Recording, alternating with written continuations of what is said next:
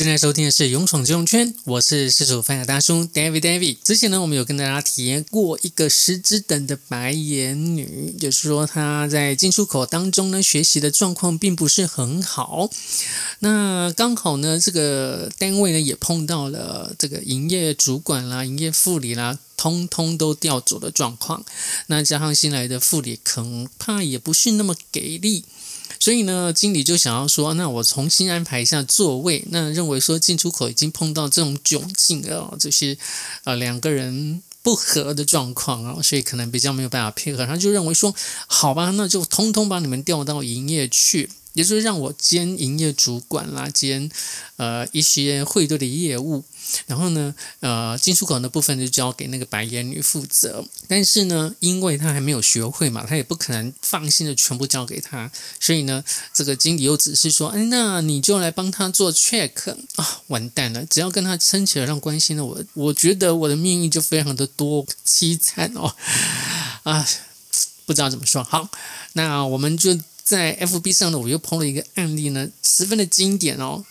这个大家来听听看，评评理哦。呃，我不知道这个白眼还要继续翻几百次，不过应该是会越来越少才是，因为人都是有一定的适应能力。话说今天下午两点半的时候开始人潮涌现。好，这是营业柜台人潮涌现，等候的人数呢已经高达二十多人，而且每一号都需要等到十分钟以上。虽然开了快速柜，仍然没有办法需要快速的消化人潮。这时候负责进出口的白眼女科长呢，就悠悠然的碎念说：“我们以前分行如何如何，客户都是用骂的。”我是学不会他那种撒娇啦、拉长音的那种说话口气，不过就大致上是那个样子哦。而且他讲话非常大声，不仅仅前面的柜员听到了，连客人都听到了。其实我我那时候就在想说，每一个在忙这个柜柜台忙碌的同仁，恐怕应该也会跟我一样，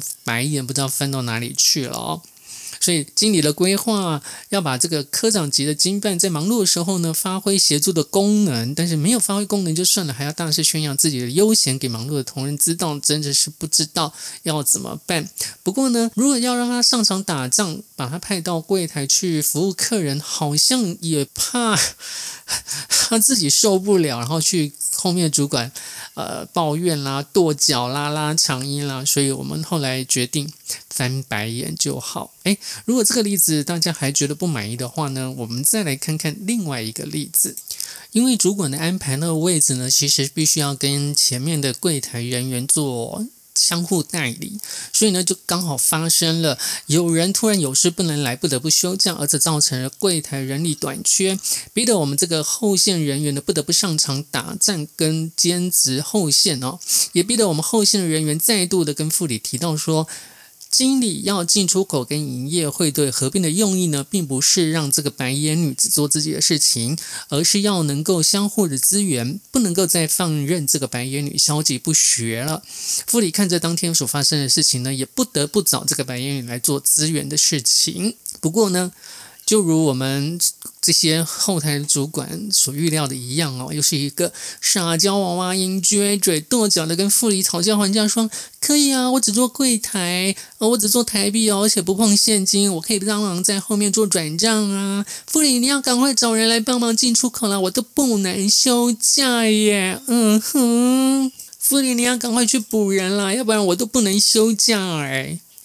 但是这样的抱怨完，我们不管是呃后台主管抱怨完了，或者是这个白眼女抱怨完，副理还是没辙啊，因为他就是用不上，他就是没有办法上前线去打仗嘛。所以你到底要怎么办呢？啊，好，不处理的结果就是。又碰上一次人力大短缺，大家也开始大抱怨，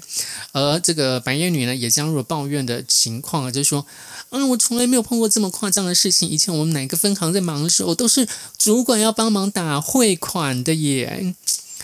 我那时候在想说，这位总处训练下的长官呢，你到底有没有点银行的常识啊？前台后台不能够相互交流，不懂吗？不能够相互的，不能摸钱又当复合人员，这个你不知道吗？我相信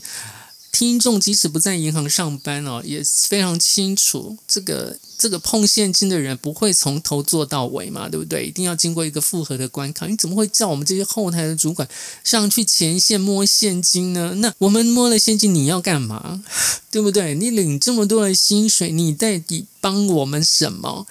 当一个主管呢，看一笔不到三十个单字的电文就抓了五次卡。印了两笔汇款，然后接了五通电话的时候，你在抱怨哎，你在花时间抱怨，你在上网，你在聊天，你在抱怨制服的颜色很奇怪，你在看着手机，你在抓宝哎，天儿啊，既然这样也可以在分行里面生存这么久。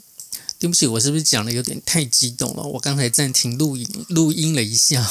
平缓一下自己的心情。我不知道大家听的时候的感觉是什么。其实我碰到一个这么混乱的一个场，这个工作环境啊，或者是碰到一个比较难以配合的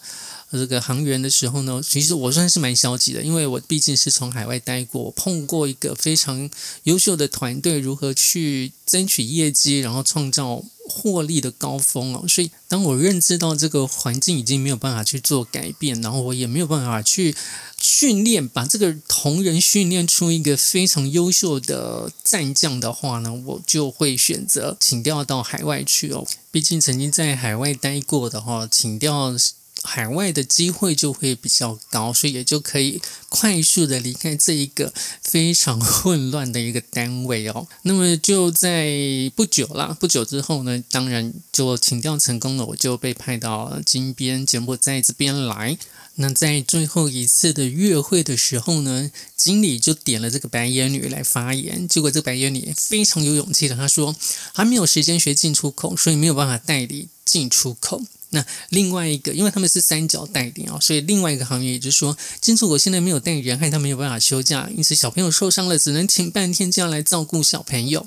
不过我听着他们说自己的业务有多忙啊，都没有时间学代理的工作。不过看他们，因为营业柜台毕竟还是有闲的时候嘛。那我刚才之前讲了，进出口的业务其实也没有那么忙。不过看他们闲的时候呢，其实上网的上网啦，聊天的聊天啦，聊制服的聊制服啦，玩手机的玩手机啦，怎么会？这么有勇气的在经理面前厚着脸皮说没有时间学呢？那因为我我说的是三人代理嘛，另外一个就是年轻的小朋友是七年级后段的行员，是他们其他两个人代理人，就是说他们两个休那个比较资深的休假呢都是他代理，但是这些资深的行员呢又不用去代理这些年轻人的工作，是不是很不公平？不过呢，面对这种状况呢，我们的副理呢非常的。秉持着呢，行员呢都是优秀的，认为呢经理这样的安排呢真的是最佳的安排。不过经理这时候就看向我，我其实我没有压力啊，所以我也。就笑笑的说，因为之前我们经理问我看法的时候，我都已经讲了，这种代理方式呢其实并不好，而且我也说这个白眼女的学习能力状况呢是有问题的，她可能比较适合其他的位置，而不适合在需要呃跟时间竞赛的进出口了，或者跟时间竞赛的汇兑营业这边。那在我即将要去柬埔寨金边报道的时候呢，我也进去经理室跟经理说啊，呃，并不是说我跟这个白眼女有过节。不是我跟他有心结，我是觉得说每个行员呢，其实应该要把自己的工作能力表现出来，你好歹要对得起自己的薪水。那如果每个人都对得起自己的薪水，然后有保有一定的能力的话，大家相互配合起来才会是比较轻松愉快的，呃，才不会有这么多的流言蜚语，然后会甚至说有这么多的抱怨。嗯，我相信呢，白眼女。不断的去跟副理讲，然后不断的去跟经理讲，说我我可能不是很友善啦，或者说我不太愿意指导他啦。但是你要想一想哦，你做的这些笔记，你有真正的回头去看过吗？好像也没有。其实碰到我一个，嗯，我自己碰到一些。不太熟悉的案子呢，我不仅仅去问了相关比较大行碰过这些案子的人，我们还会怎么样去吸收、去分析、自己做笔记，这些都是我们自己下的功夫啊。那请问一下，你下了哪些功夫？如果你自己下的功夫你还不懂，然后我们又不教，那就是我们的不对。但是如果我们已经告诉你怎么做了，但是你还是没有吸收进去，然后还要告诉别人说没有手把手的教你，那我觉得你的问题应该比我大，对不对？我不知道，呃，大家还在工作的听众朋友们，你们自己在自己的单位里面有没有碰到这样一个让人家不断翻白眼、不断翻白眼的白眼女，或者是白眼男存在哦？那不知道大家是怎么样的去呃跟他相处啦？如果说你不像我这样还有海外分行可以调的状况之下，你是怎么样的去度过你的工作时间？那我看 YouTube 有很多什么社畜时代啊，他们